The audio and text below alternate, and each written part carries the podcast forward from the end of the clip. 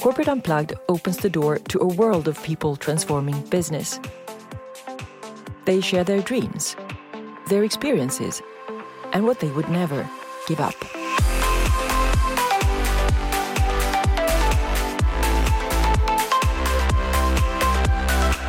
I'm so glad to have Ashkan Fardost with me. Uh, welcome to my podcast, Ashkan. Thank you very much. Thanks for inviting me. Ashkan is a former musician and holds a PhD degree in organic chemistry. And after his music and science career, he got involved in the Stockholm startup scene. He's a scientist, entrepreneur, and a global speaker on how technology and digitalization affect industries, societies, and also human behavior. I have been thinking about a question for a long time, and I, I, hope you can also help me to analyze it or perhaps answer it.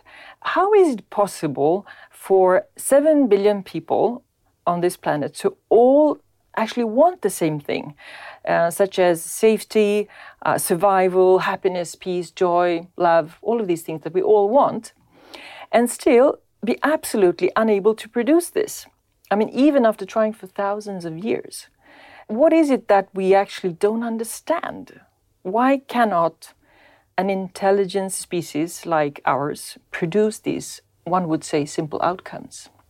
What do you think? I think the the biggest obstacle in coming closer to at least understand this is that we have been very, you know, self-centered.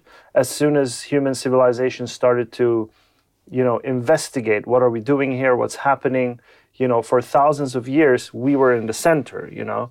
We were in the center of the universe, the, everything revolved around us and so forth. I think we heightened ourselves to this super godly, almost godly position. And, you know, when you start out with that, it's kind of hard to try to really objectively try to investigate what is the human condition really you know and do it in an honest way because we are so sacred and special. Mm-hmm. so it makes it really tough to try to analyze our own flaws.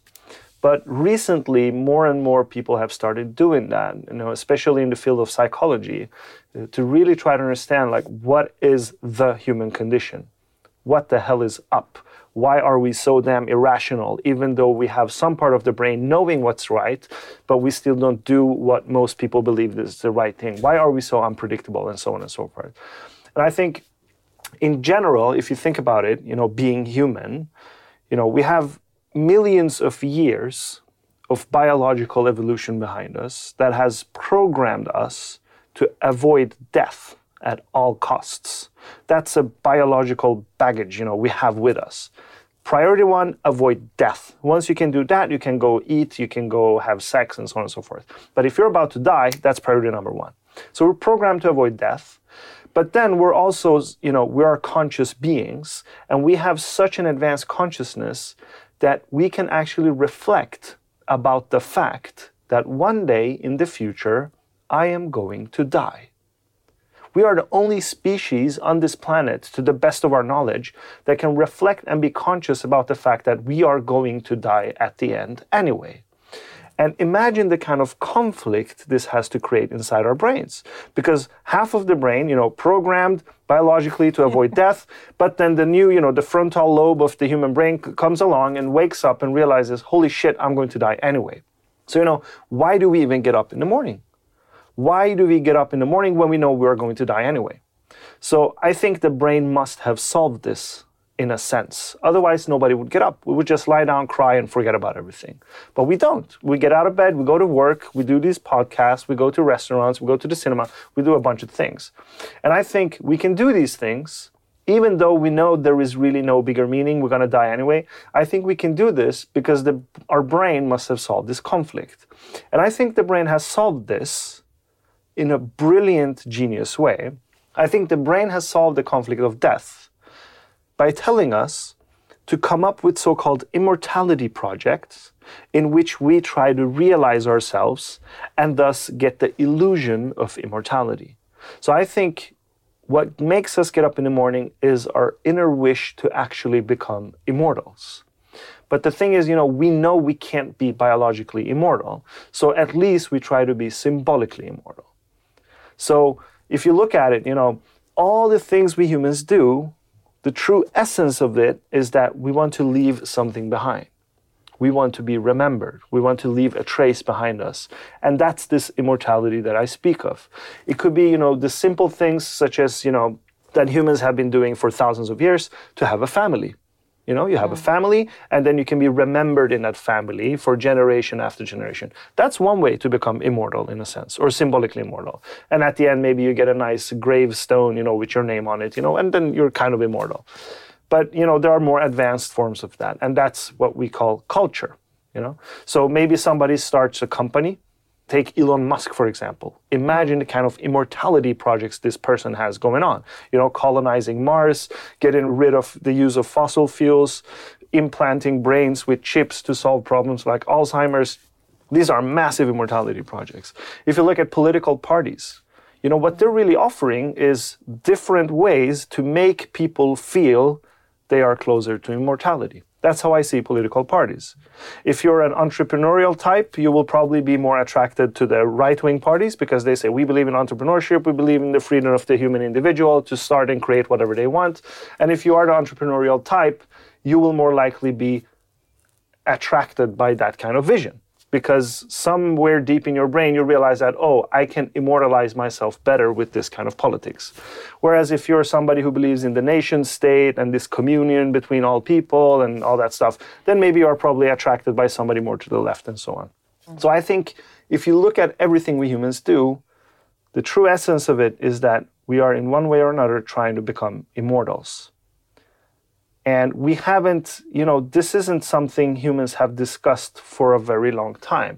There has been traces in it in uh, different types of philosophies, but this kind of thought that, you know, we are really irrational, weird creatures. All of this started with Freud. He was one of the first psychologists who actually challenged the fact that we humans are this, you know, super sacred being that has this center role in the universe, said, no, we are animals and we have a body. So everything we do must somehow come from the fact that we are dying, decaying, rotting biological bodies. It, awful. it is awful in a sense. Mm. It is. But, you know, that's reality. That's reality. And I think it's. Do you think so? Think what? That, that, that, that that's the reality. That that's what because I mean, from my perspective now, I mean, this is this can touch upon you know philosophy and religion and all kinds of aspects, yeah. these dimensions. But there is absolutely going back to my question. There is absolutely no point in us being here if everything is about just being here and then dying, and it all ends there. And and and the whole life is about becoming immortal in terms of uh, be remembered in some way. I mean, everybody wants to to have a good impact in general. Like most of the people, at least, want to have a good impact uh, during a lifetime because it's more fun that way, and also we don't want to hurt anyone. We want exactly. to. We want to at least you know cooperate and hopefully do something together with other people that is of value. But then, of course, it can be discussed. You know, what really happens after death? Is it really that we disappear or rot? yeah, but that, that's a question nobody can actually answer. Exactly, you know? physically, yeah. uh, that's the aspect. But um, I'm sure a lot of people uh, have. Um, a more, let's say, uh, a bright, uh, you know, interpretation of it the yeah. fact that there seems to be really no big point to this at all to me that is the point and that mm. is a beautiful point mm. because mm. the only thing that's left then is to play around. Mm. That's the only thing that's left, in my opinion. Like, that's why I don't care so much about rules and about people saying, well, this is the way it's supposed to be. Said who? You know, as, as soon as we go mm. beyond physical natural laws, everything beyond that point is made up by human beings. Every system, every structure, mm. every rule, every norm, everything is made up by human beings. So, really, there is nothing that says you can't do this in one way or another. That's why I think the only thing that's left then, if there is no point, is play. So I think we should play more. And, you know, that's, if you look at all the startups today that everyone is attracted to, you know, a huge element of the whole, you know, recent startup culture. Mm. That's the element of play. And being rebellious and say we don't care about rules. We're going to do it this way because nobody else have done it this way. Mm. You know it's play. That's what it's about. That's why people have so much fun working in these types of companies because they start from a clean slate forget all of the rules and structures and this is the way you should do it bullshit and then they just do their thing. So to me it's a really positive thing. Like forget about all the stuff that people have made up if you think you can do it in a different way. Play around i'm really you know glad to have found this insight. I don't see it as a bad thing at all. No, but the only thought where I'm, I'm stuck with this is why do you think that people are not? I mean, you said there's no point. Yeah. Why, why is there no point? What's what's what's is according to you the point with life? Well, I think everyone has the responsibility to come up with their own point hmm. because obviously there is no external point you know uh, well then you could say well what about the different religions? Maybe one of them are right. But you know those are also immortality projects you know? How can you compete with the immortality project of being you know forever hanging out with god and angels and soft clouds? You know that's a really hard immortality project to compete with and that's why people are attracted to religion, I think, because it gives them a sense of immortality. It gives them this sense of bigger meaning and that you are going to live on forever in one shape or another. Mm. But I don't believe there's an external point, which is the basis of your question. Humans have tried to figure out what the point is for thousands of years. It seems we have come nowhere closer to that. And I completely agree with that mm. because, you know, we are part of this system called the universe. I think it's impossible for us to even grasp why we are here because we are inherently part of the system. Mm. So I don't see an external point. So instead, I say, okay, it's up to each and one of us to come up with our own points. And my point is most things are made up by human beings. There is no reason you should accept everything human people say because maybe you have something better to offer. Then you should do that. And the best way to do that is through play. Mm. Or let's call it an adult way of playing. You know, maybe you start a company, maybe you start an organization, mm. maybe you create a project, whatever that may be. Yeah, exactly. And that part of the attitude I, I appreciate very much personally, the playfulness, because it is free from fear, which is typically the, I think, the biggest thief eh, in many, uh, you know, in terms of life quality, a professional life quality as well. Uh, everything that is kind of fearful, yeah. fearfully driven, uh, leads nowhere. So the playfulness in that sense is um, is a liberation of lots Absolutely. of ideas and energy, of course. Mm. But play is also fun when there is an element of fear in it. You know, when you do something you're not supposed to do, or you're going to jump off of this thing that maybe will break your leg. You don't know, but that's part of the excitement. Mm. So, I think fear is not necessarily something bad, but there are bad types of fear and good types of fear. I think. Mm. So you know, the classic corporate kind of fear like oh we can't change this because we've been doing this for 20 years and we might lose money if we change it. Yeah that's bad fear. Because here we have spent 50 years building up completely arbitrary structures and rules mm. and nobody questions these rules as if they were natural laws. And then people you know become very limited in what they can do say and think. And then they become afraid of trying to change things. Yeah that's a really bad type of fear. But uh, today corporations uh, are, you could say, ruling the world. So, how, how do you foresee the development of corporations? I think to really see the development of corporations, you have to first begin by looking at, you know, how does the human being, the individual, want to realize her or himself. I think we have to start there because corporations exist because people are willing to work for them in the medieval era, right? There we had basically, at least in the Western world, we had this caste system, right? Either you were a peasant or you were a merchant or you worked in a guild or you were a part of the, you know, elite and so on, and you were born into your caste. So when you're born, if you happen to be born by a peasant family into a peasant family, well, that's your role in life, right? So in a sense, that's kind of the opposite of the individual there was no individuality. You became what you were born into, and that was your role. So, in many history books, we read about the medieval era as if everyone was depressed and everyone hated themselves and just wanted to kill themselves. But that's really not the truth, because yes, a lot of people had a shitty life, you know, materially, but mentally, they still had a bigger sense of belonging like this is my role in life and then there had the religion and everything made sense so that was at least something that was positive mentally for them. But then gradually, you know, from the medieval era, we went through the Enlightenment, and now we have kind of ended up at the, you know, peak of individuality. We've been striving towards individuality ever since then. Mm. And I think we are in the middle of that peak right now, especially in a country like Sweden. Like here you are, you are born and you can do whatever you want. You're a free individual and you know the world is yours. You don't belong to anything. Nobody can tell you anything. Explore for yourself. And the price you have to pay, I think, for becoming that individual is that you lose all of the belonging. You belong to nothing anymore because you are that true essence of the individual. So I think people in our era are really striving, doing whatever they can to feel a sense of belonging, right? Mm-hmm. That's where we have ended right now. But the thing is, since the industrial era up until today, still most people had you know, not a lot of money, not a lot of wealth. So as soon as the industrial era kicked along, you know, a lot of people all of a sudden could become employed. So you had a job to go to, you could make money, you could all of a sudden buy things that used to be expensive but all of a sudden became cheap because of the factory. So people could start to accumulate wealth and you know, in relation to the kind of life people lived before and after the industrial era, it made sense to go to the factory, work eight to five, because then you could make money, provide for your family, and so on. And then the primitive industrial factories gradually evolved into more advanced factories, and today we have the corporations, you know, with offices and so on.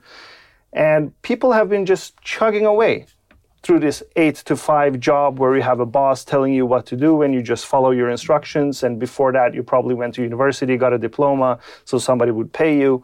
But the thing is, since the internet, I think people have started questioning like, is this really the meaning of life? Sitting in a cubicle, eight to five, chugging along, realizing somebody else's dream instead of pursuing something I'm actually passionate about. Because let's be honest, a lot of people, I would say there's a majority of people who are doing this eight to five race for year after year after year. Eventually, they will have, you know, burnout syndrome or they get depressed or they feel like they don't, they're not passionate about what they're doing anymore. Because I don't think we are built to work in these kinds of environments, you know, sitting eight to five doing the same thing day in, day out. And since the internet, all of a sudden, now you have billions of human brains connected together into this collective consciousness, the internet, where people can get a really good glimpse of how other people are realizing themselves. So, you know, the term FOMO, which I love, fear yeah. of missing out, I think there's another kind of FOMO, you know, existentialist FOMO, like what's my point in life? Because all of a sudden, you know, before the internet, you watched TV and you saw superstars and they were kind of like godly figures almost like oh they are special i can never become like them anyway. So i'm just going to continue to do this thing i was doing before. But now with the internet you become much closer to people and you start to see that oh wait a minute this person that i've been following on youtube was just a regular person two years ago and now this person has grown and become an international superstar. And you start to realize that wait a minute if all of these people are realizing themselves in these cool and passionate ways why am I still stuck in the cubicle? And then people all of a sudden raise their expectations. Like, if that person can do it, why can't I do it? And then people start sharing information, how you can build this, how you can program that, how you can set up this kind of company. So all of a sudden, all information becomes accessible to every person connected to the internet. And when information flows, more ideas can be generated and ideas can be realized much faster in a simpler way. Because let's say I don't have the internet and I live in a small town somewhere in the northern parts of Sweden. Chances that I'm going to be able to realize an idea that I have are pretty small because the kind of expertise I need might not be in the town I currently live. How can I contact everyone in that town in a second? I can't. Should I pick up a phone book and start calling everyone? But with the internet, it really doesn't matter where you live our brains are still connected. So people can realize things much faster as well. And I think this is gradually starting to result in a huge resistance towards this eight to five, you know, cogwheel, listening to your manager doing the same thing day in, day out until you get a pension and you die. People are starting to revolt against this. But in terms of um, behavioral trends, uh, what do you see there? Back to the things we were discussing earlier, you know, people want purpose. If you mm. have grown up in this world in the last, say, well, 30 years, yeah, but definitely for the last 15 or 20 years. If you grew up with the internet in the backbone of your, you know, existence, you're going to look for different kinds of purpose than what many corporations today are offering. You can't hire people by waving a paycheck anymore. You have to give them a way to feel immortal, that they're part of a huge immortality project. I think that what attracts people. And you know, the archetype entrepreneur, what are they good at? Well, entrepreneurs create immortality projects, but they're also really good at inviting others to be part of that immortality project. That's why we call them, you know, charismatic.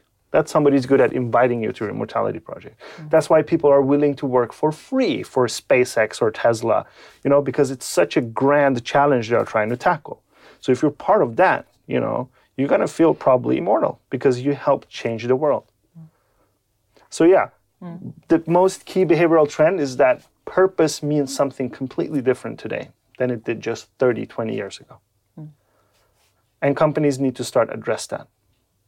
And don't you think that they do that? I mean, a lot of big companies, corporations understand that and, and kind of try to tap into it as much as possible? I think they talk about it much more than they are actually doing it they have all rebranded themselves and call themselves digital and they call themselves you know future oriented and all these fancy stuff but you know i think it's a problem of leadership there's still this culture that the leader is supposed to micromanage people you still have that if you ask most people who work at these big traditional firms i'm not going to name any names but the problem is leadership people are afraid of letting go they want to control everything. Whereas my question is, why do you hire people to solve something for you if you think you need to manage them? Then you can try to solve it yourself. Why did you even hire them in the first place? You know. So I think that's something that needs to change. People need to start letting go. Trust in the people you have hired. Stop managing them. Stop telling them how much vacation they can have. Stop telling them which time they have to show up at the office. Stop telling them for how long they have to stay at the office. Just give them the goal and the purpose and make sure that they are working for you because they want to fulfill that purpose as well. Then let them do what they're good at. And most things will actually sort themselves out by themselves, I think. Mm. And I, I, totally agree. And there are lots of you know surveys around uh, the world, wherever that's measurable, that says like only 15 to 20 percent of people are really engaged at work there is also a big need for some kind of sense of safety in the midst of this playfulness in the midst of this you know new scenarios that are created and new solutions that are created don't you think so? There are two components to that. One is that we have taken for granted that safety is good but then we should also discuss like what kind of safety are we discussing here? You know are you supposed to feel that everything will sort it out by itself you just have to get that diploma at the university and everything will sort itself out and you're guaranteed income for the rest of your life. I don't know if that kind of safety is good. Then, of course, there are other kinds of safety. You know, should you have access to medical health care, school, and stuff, which I think you should in a modern society, but that's a different political question. But, you know, the, the safety risk, the founders take that risk. That's what the founders do they put in their own money or they probably raise money somewhere else they put in all the risk of that safety part. When you start working for a company like that, I assume that you're going to be paid a salary. Maybe not the same salary as if you had worked at a corporate giant, but still. So I don't see the safety thing being an obstacle here. At least not in a country like Sweden, for example, or most countries in the Western world. Or do you mean this? No, most, they were more mentioning it uh, from the point of view of some kind of predictability that uh, not everything that, so the, the risk level is not at, at always at on top. They can feel that they know they are part of a purpose they're part of a great company but that they also know that it's going to be there for a while. So they don't have to kind of remake their life every 12 months or so in case project x or y doesn't work out. I see what you're saying. Yeah i see what you're saying. Well that, i mean i think the people who are drawn towards the startup world, uh, I think they have already made that, you know, they have weighed that decision already. Like, am I willing to take this risk? Obviously, yes, because that's why they are working there. Mm. But then again, if you look at big corporations, I mean, they are taking a bigger risk by keep doing what they've been doing the last 50 years instead of actually, you know, killing a lot of the structures and starting anew. I think the, the biggest risk is to just keep doing what you've been doing.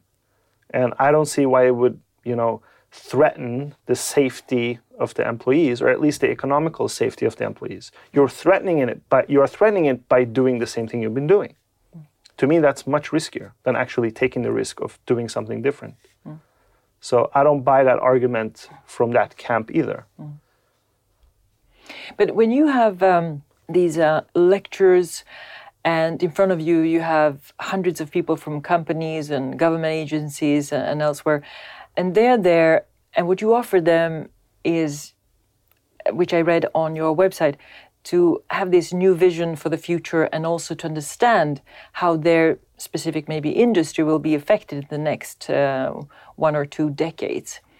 What is it that you as an example would tell them that will shake their grounds, or, or what kind of findings do you typically give them uh, as an instrument in a way to, to also maybe transform their businesses and the way they work and think? Some people have labeled me as a futurist. The thing is, though, I don't talk about the future, even though people pay me to do it, but I don't talk about the future. I really talk about the last 20 years, which for most people feels like the future. Because I had the luck the extreme luck of growing up in a place outside of Stockholm called Kista. I grew up there. We moved there when I was nine. This was in 1994 the same year I got my first PC, and we happened to have a friend that worked with this thing called the internet. So we got a modem in 1995. So at the age of 10, I had a PC, it was my own, and I had access to the internet with no censorship, no adult control over it, nothing, because nobody knew what the internet was. They thought it was a computer program. So I had the luck to live the life that everyone born today will live. But I did that 20 years ago. So I had the luck to basically peek in to the future and live the future before it got deployed to the masses. So I'm really just boiling down that whole experience. Like, how did that change me as a human being? How did that make me feel in relation to all the other people around me that hadn't discovered it yet? Because there I was with access to, you know, exponentially more information than most people around me. I had a huge information advantage over 99% of the people that I interacted with mm. for a decade before people started installing internet. And most people use the internet as a tool, like, oh, I'm using this for banking. They don't understand that this is a library of everything the human mind has produced. So basically, it's that experience that I use and boil down into my lectures to try to describe, because it all boils, boils down to people. Mm. It doesn't matter if you work in, you know, in the car industry or in retail. Yes, the trends are different for those industries. Consumer behaviors are different in those industries depending on which layer you're looking at it from. But in the end, it's all about people. How can you attract people that will make and keep your company modern?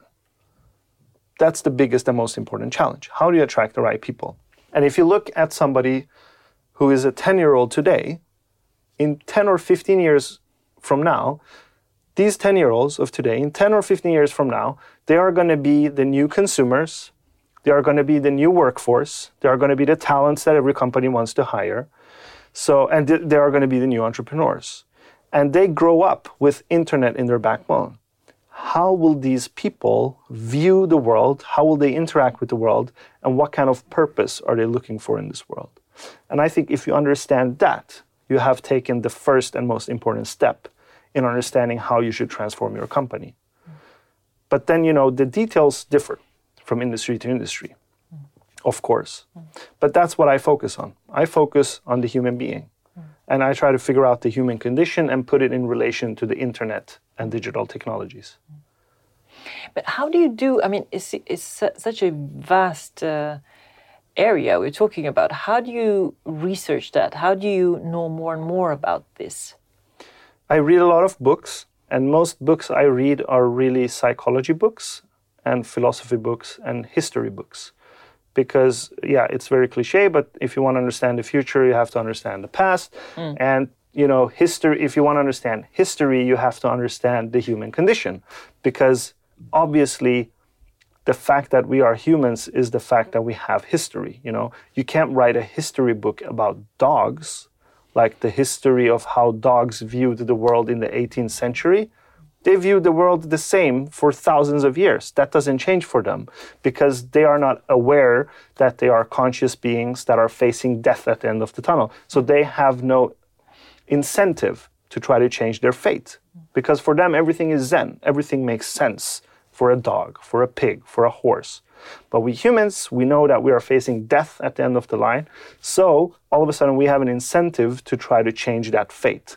And I think that that's what creates creativity, which in turn creates culture, which in turn creates history.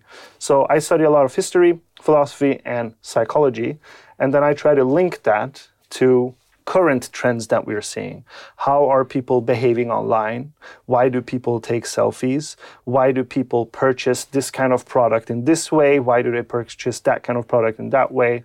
How come people buy more of this than that compared to 10 years ago and so on? So I try to link that. Hmm. So that's the kind of research I do. What would you say is your passion? You know, really something that you are willing to sacrifice things and time and effort for? My real passion, I've discovered this in the last years really, is I want to just understand what it means to be human. Because I don't think we talk about it not even nearly as enough as we should. We just assume that, well, here I am and this is what I'm supposed to do. But you know, no, mm. what you're supposed to do is something, probably something somebody else made up and you just bought and accepted. Why did you accept that? On whose authority have you accepted that this is the way you're supposed to live your life? Mm. I think that's a really simple but also huge question. Mm. And we take so many things for granted. We just assume that things are the way they are because they are supposed to be so. So, my passion right now is and it has been for the last years, to try to understand the human condition and try to contribute something to that. Maybe it will take the shape of a book, maybe articles, I don't know. But hopefully through the lectures that I'm doing. Mm. That and also going to space. I hope I can go to space before I die. Mm. That's wonderful. I'd like to do that too. Going to space? yeah, I think we will be able to do it within our lifetime. Mm. I don't think it's that impossible, really.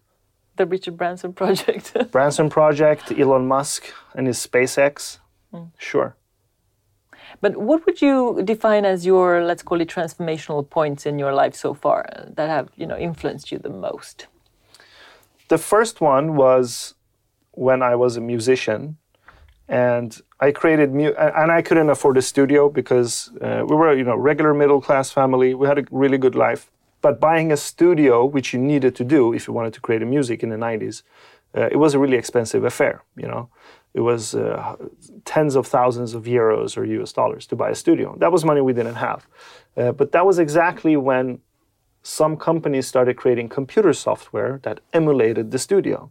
Uh, and I got hooked to this computer program called Reason, developed by a Swedish company called Propellerhead. It was basically a digital version of the music studio that fit in your computer screen. So for a couple of hundred bucks, you could actually have a full music studio on your computer screen. So that was the first time I really started realizing that, oh my God, this computer thing, it's not some office tool. This thing can really, you know, turn things upside down. Hmm. Look at me. I'm 13 years old and I'm sitting here doing music on my computer and it sounds just as good as the stuff you hear on the radio. Hmm. That was huge. So I started creating music and then I sent my music to a bunch of record labels because I wanted to get signed. Hmm. I wanted to be a professional artist. But that didn't work out well because uh, apparently people didn't like my music, the people in power, the people in the music industry. But this was also the same time Napster came out. So all of a sudden, anyone with an internet connection and a computer became technically a music distributor. Because when you were sitting there with Napster, sharing, downloading, uploading music, you were technically a music distributor. You were distributing the music that the record industry tried to make money on. So I was sitting there and I was looking at all the music people were downloading from me, and I realized that wait a minute, this is a huge shift in the power distribution in the mm. music industry. Mm. First of all, I have the power to distribute music. Second of all, I know what kind of music people are listening to right now. I have that information just by looking at what people are downloading from me every day. I have a live trend report of what kind of music is trending, much faster than what the radio stations had access to. So I thought, okay, I know what kind of music people are downloading. I know what kind of music they want. I know exactly which artist they will download from my computer. So what I did was I started putting my own songs into other famous artists' albums. And then I changed the titles and you know photoshopped the album covers so it looked like I was supposed to be on the CD so nobody would get suspicious. So some poor sucker came and downloaded, you know, DJ Tiesto's latest album and they got two songs by me while they were at it. And then the next person came and downloaded disinfected copy and so on. So it went viral without people even noticing. But eventually people started noticing, like, these songs aren't supposed to be here. Who is this guy? Like, what's up with this? What has happened? Who infected the CD? So all of a sudden people started discussing this in the forums and I became someone. People started talking about me. And at this point, I'm 16, hmm. living at home with mom and dad I have a computer and internet connection, and all of a sudden people are talking about me. And these discussions, you know, basically led to my first fan base. A small group of people who really like my music, and then they helped me. They pitched my music to record companies because they had contacts. I had no contacts. And eventually I got a record deal with one of the biggest companies in electronic music. Mm. And at this time, I was 17 years old. Mm. I had no money, no connections in the music industry. All I had was a computer and the internet and I had flipped the entire equation of how you become a signed music producer. Mm. And that's the moment I realized that wait a minute, this internet thing, just by you know shaking the power structure mm. within a segment, look at how much possibility it creates. Mm. Look at all these people around the world now that have the same potential as only a few people in the elite mm. could do create music and distribute it. Mm. So that's when I realized that this is probably going to affect everything, not just the music industry. So ever since then, I've been, you know, obsessed with how the internet and digital technologies radically is transforming our world. So I think that was the biggest, you know, aha moment for me, really. I was going to ask you about, you know, the long-term solutions for businesses and corporations that you believe in, and my own reflection is that if companies can be more part of society in a different way can replace this our need uh, inherent need of belonging to something? Let's call it a bigger kind of sense of tribe. So if you're happy with your work and, and you feel as you say purposeful there that can be your tribe and you can do great things together. Absolutely. Mm. definitely.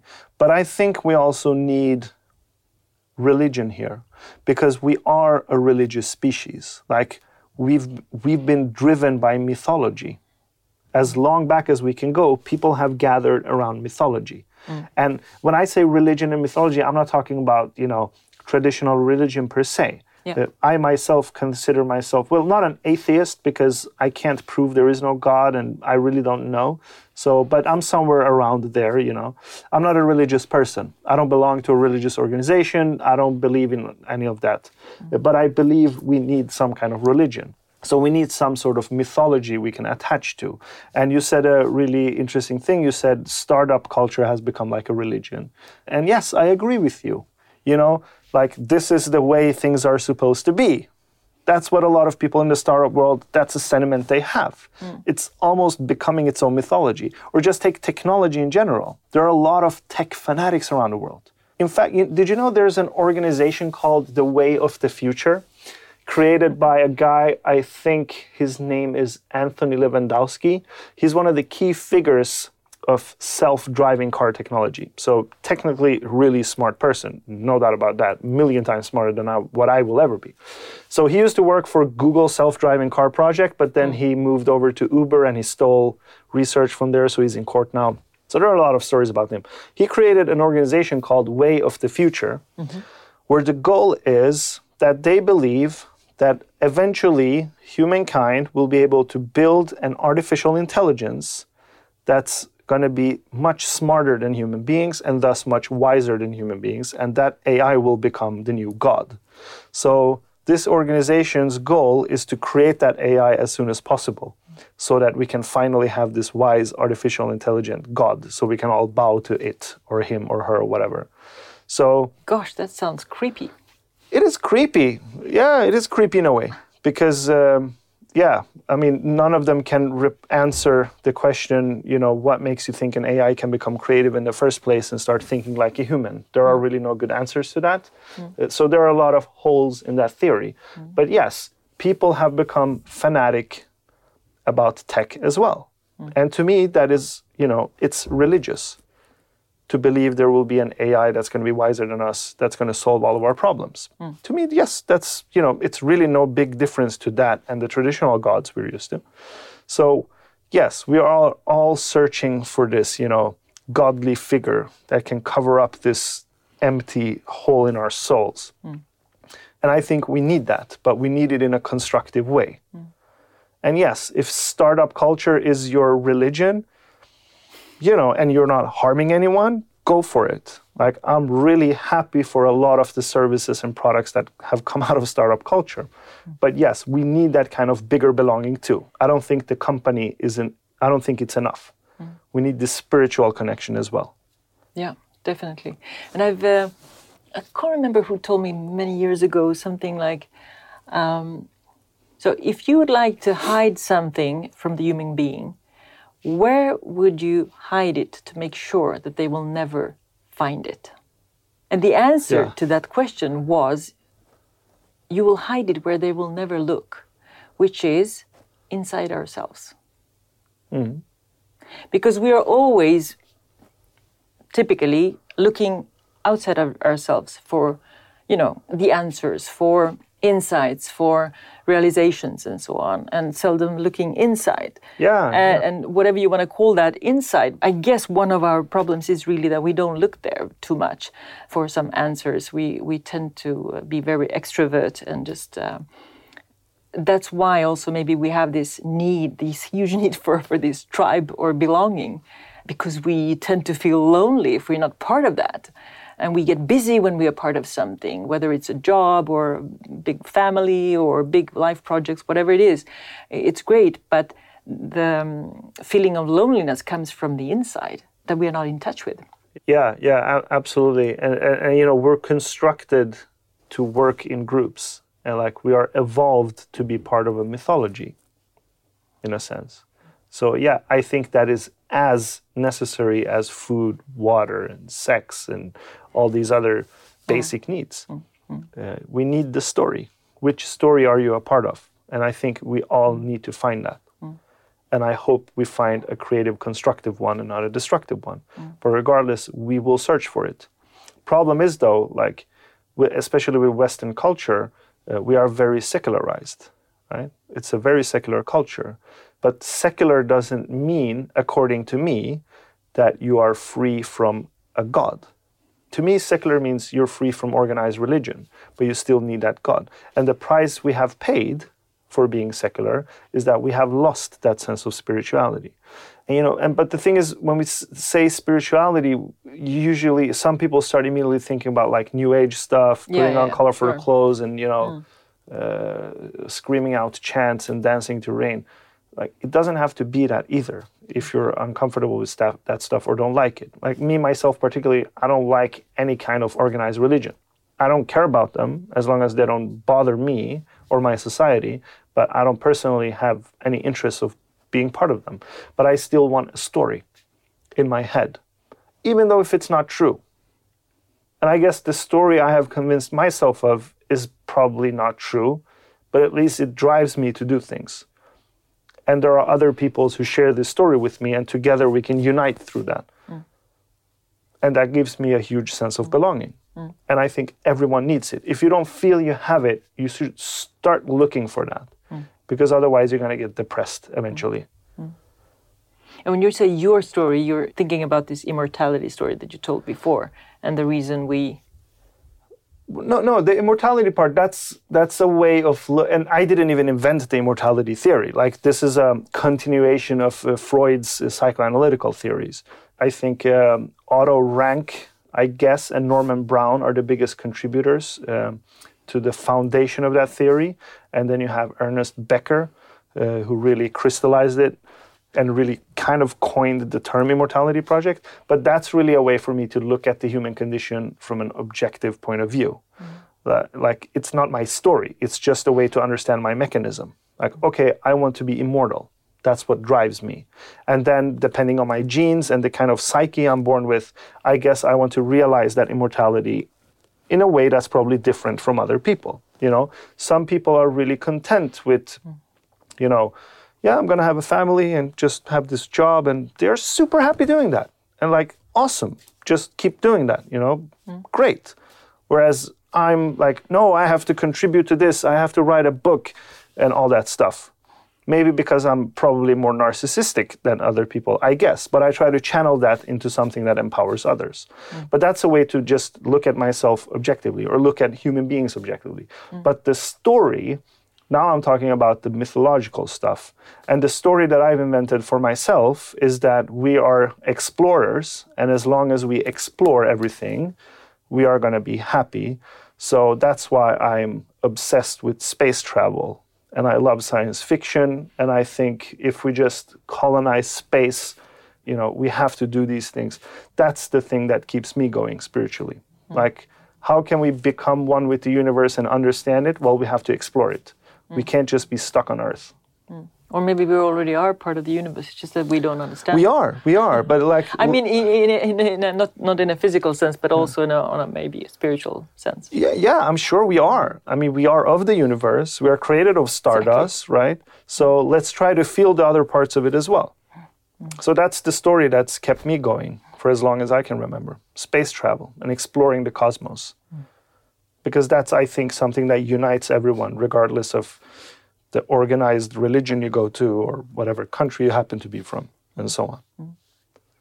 but if you would assume that you have you know all doors kind of open and you have all resources available what would you then innovate or change i would put all of my efforts in making sure everyone on this planet have access to the best possible education whatever education of their choosing might be education, as you said before, you know, what is it? Is it to have everybody should have eventually some kind of university degree to to buy themselves kind of a passport for some kind of safe, uh, good route in life, or is education something that we should organize differently in a totally different system?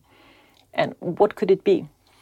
Yes, I think especially in this era when we have the internet and we have access to all of the information that all universities are providing, I think the information in itself isn't the value, but the value is what can you do with that information. Exactly. So instead of just, you know, giving people knowledge, I think the best form of education you can provide is to teach children and the youth and adults the art of teaching yourself because then you know you don't have to worry anymore. People can figure out things as they go.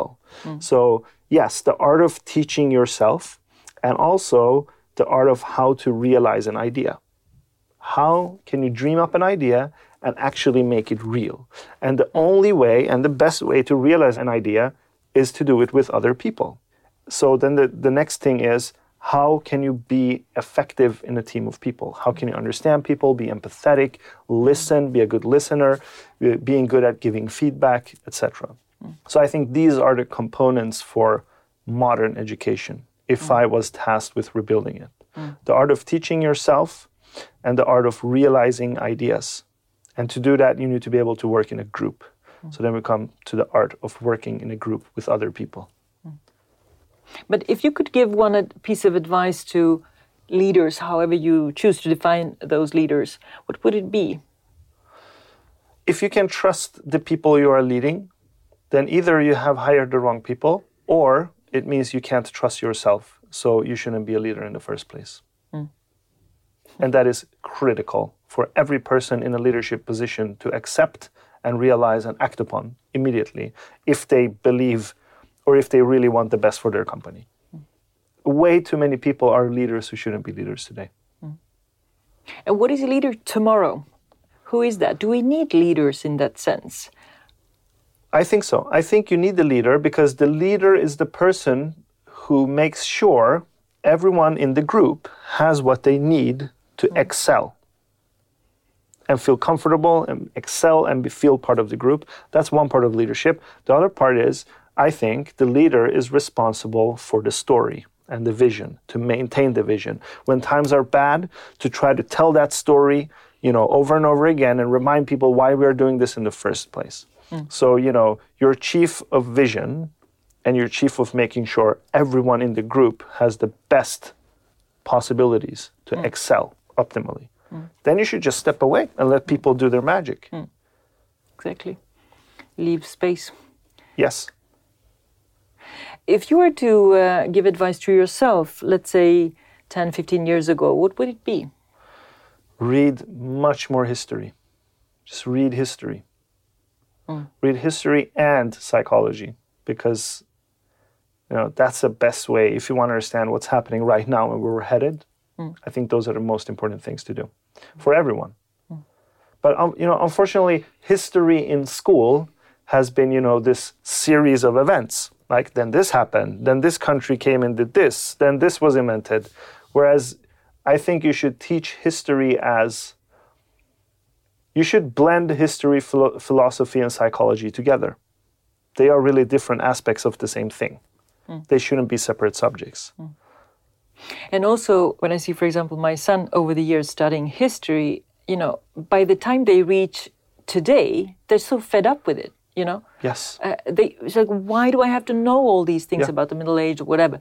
So, as you say, blend it or start from now and go backwards or do it I like in a that. different Start way. from right? now and go backwards. I love that. But like, yeah, for example, like if you teach history with the goal of, like, okay, you're learning history to understand yourself. I think that's a good start. You're not reading history so you can, you know, recount what happened in the past. That's not the point of history. The point of history is to understand why we are feeling the way we are feeling right now as individuals and as large masses of people, whether you want to divide it into a country basis or company basis or whatever. What do you think is the most important thing for companies to focus on right now? Well, two things. Uh, back to people. Like you have to understand, people who are growing up today have a completely different view of what purpose is. They're going to have a completely different predicament of how they want to realize themselves. That's mm. key. And also leadership. Why are the leaders in your company leaders? What qualifies them as being leaders? Are they making sure the vision is followed? Are they making sure that the vision penetrates everything in the team? And are they sure they are creating the optimum conditions for the people they have hired to solve problems so they can excel? Are they doing that and then stepping away, or are they micromanaging people? Start there, and you will have a really good head start, I mm. believe. Have you ever thought about working for a company yourself? Would that be even on your map? No, I will probably not ever do it. Probably. I'm saying probably. if Elon Musk would call me and say he needs my expertise in organic chemistry, yes, I will consider. Actually, I would run. I would run to that company, yes. Hmm. But yeah, there are a few other ventures I can imagine hmm. working at. But I mean, not because I mean, there are a lot of companies whose purpose and vision I really love. I really, really love. The problem is I can't concentrate on a specific problem for more than like one year. Hmm. And then I get bored of it and then I have to do something else. And I think that's damaging for the company. So I don't even want to put them through that. so that's really the real reason. And I'm happy the way I'm doing things right now. So for now, no, I can't imagine working for a company at the moment. And so, if you would talk to uh, Mr. Musk now, and he says, "Give me a, a, an idea of the next project, the next thing we need to develop," what do you think? What would you say? I would want to launch Hyperloops in Sweden. That's what I would want to do. To make sure that, you know, regardless where in Sweden you live, you're at tops 30 minutes away from every other citizen. Hmm. Because, you know, the internet brings everyone closer mentally up here in the mind, but I think we need that physical closeness as well. Hmm. There are some projects I know you can do without ever meeting physically, but I think that physical meeting, there's some magic to it that you can't mm. replace. Mm. So I would just want to launch Hyperloop connections between every city in Sweden. Mm. How do you define hyperloops for those that don't? Oh, so Hyperloop, it's an idea conceived by Elon Musk and colleagues at SpaceX and Tesla. And the, in 2012, they published a 60 page long document describing the whole idea. So the idea is that you have these large tubes and these tubes connect cities okay? And in these tubes you have almost vacuum so really low air pressure. And then you have these pods like train wagons kind of futuristic train wagons. And you have people sitting in them and then you can launch these pods in these tubes. And because the air pressure is so low you mm. have almost no air resistance. So you can get really high speeds with relatively low energy input so you can run most of it with solar power on, in some parts of the world at least. But of course, the thing with the Hyperloop is it's extremely, extremely fast. Mm. For example, I could go from Stockholm to Berlin in 45 minutes. Mm. And it's completely agnostic to weather. It doesn't matter if it's snowing or raining, whatever, because you're inside that tube anyway. Mm. So that's the idea of the Hyperloop. And in 2012, they published a 60 page document describing the whole thing.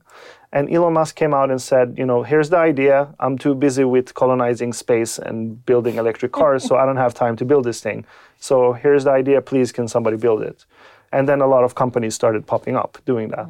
The one in the forefront right now is called Hyperloop One, recently purchased by Virgin. So now it's called Virgin Hyperloop One. Uh, and they are they have built a test track in Nevada, and uh, they are planning on you know starting to connect cities. But there are a lot of innovations left until they realize their full potential. I think the current speed they have reached is 240 miles per hour. Uh, that speed has to go up before it becomes feasible, and they haven't started even tackling the economics of it yet. Uh, but I'm sure that will be solved. And Elon Musk now started his own company called the Boring Company, because They're boring. the boring company. Because apparently he couldn't keep his fingers away from this idea so he's in the game as well now. And his approach is to dig tunnels underground instead and have these tubes underground with the boring company. Uh, so and he has solved much more difficult challenges before. So i'm very hopeful and optimistic that this is going to work. And current developments have shown that they are really on the right path. And i think that would drastically change the way we see the world like if I can go from Sweden to Germany in 40 minutes mm. without leaving the ground. You can work there and live in Sweden or wherever Exactly. you want. Exactly. It's going to give me a completely different concept of nation. Mm. Everything is just going to be suburbs to each other all of a sudden. Mm. And I think the world would be better off that way. Integrated for real. Yes, absolutely.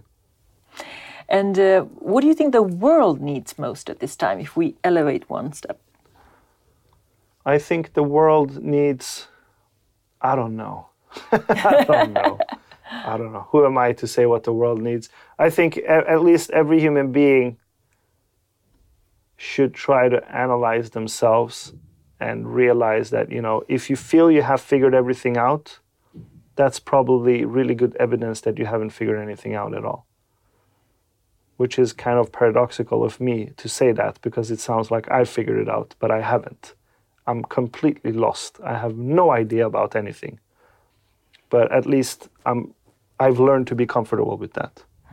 And it has helped me to listen to other people that I didn't li- listen to before because we had so different opinions and views. They haven't changed my views, maybe so I've become like everyone else, but at least it gives me perspective. Hmm. But I don't know what the world needs. Like, find your passion and do something that makes you happy and makes other people happy. We could go a long way with just that. Okay, Ashkan, thank you so much. How tell me how was it to be on the podcast? This is the most original podcast setting I've been in. Uh, for the listeners, we're sitting in a meditation room and we're sitting on the floor on a carpet chair kind of thing. Yeah. Uh, so it's really, really relaxed. And I really like the fact that, you know, yes, it's called Corporate Unplugged and we're going to help companies grow and become better, but we could talk about human beings and still tackle what it's about being a company. So mm. I really like that. Mm. Yeah, it was a really fun conversation to have with you. Mm. So thank you so much for having me. Thank you very much, Ashkan. And to find out more about Ashkan and his work, you can head to his website, ashkan.io. It's spelled A S H K A N dot I O. And he's also on Twitter and Facebook and under the name of Tourist in Space. I truly appreciate if you share this episode with your network and friends for impact. And thank you so much for listening. And until next time, live with purpose and remember to unplug. Tchau. Bye.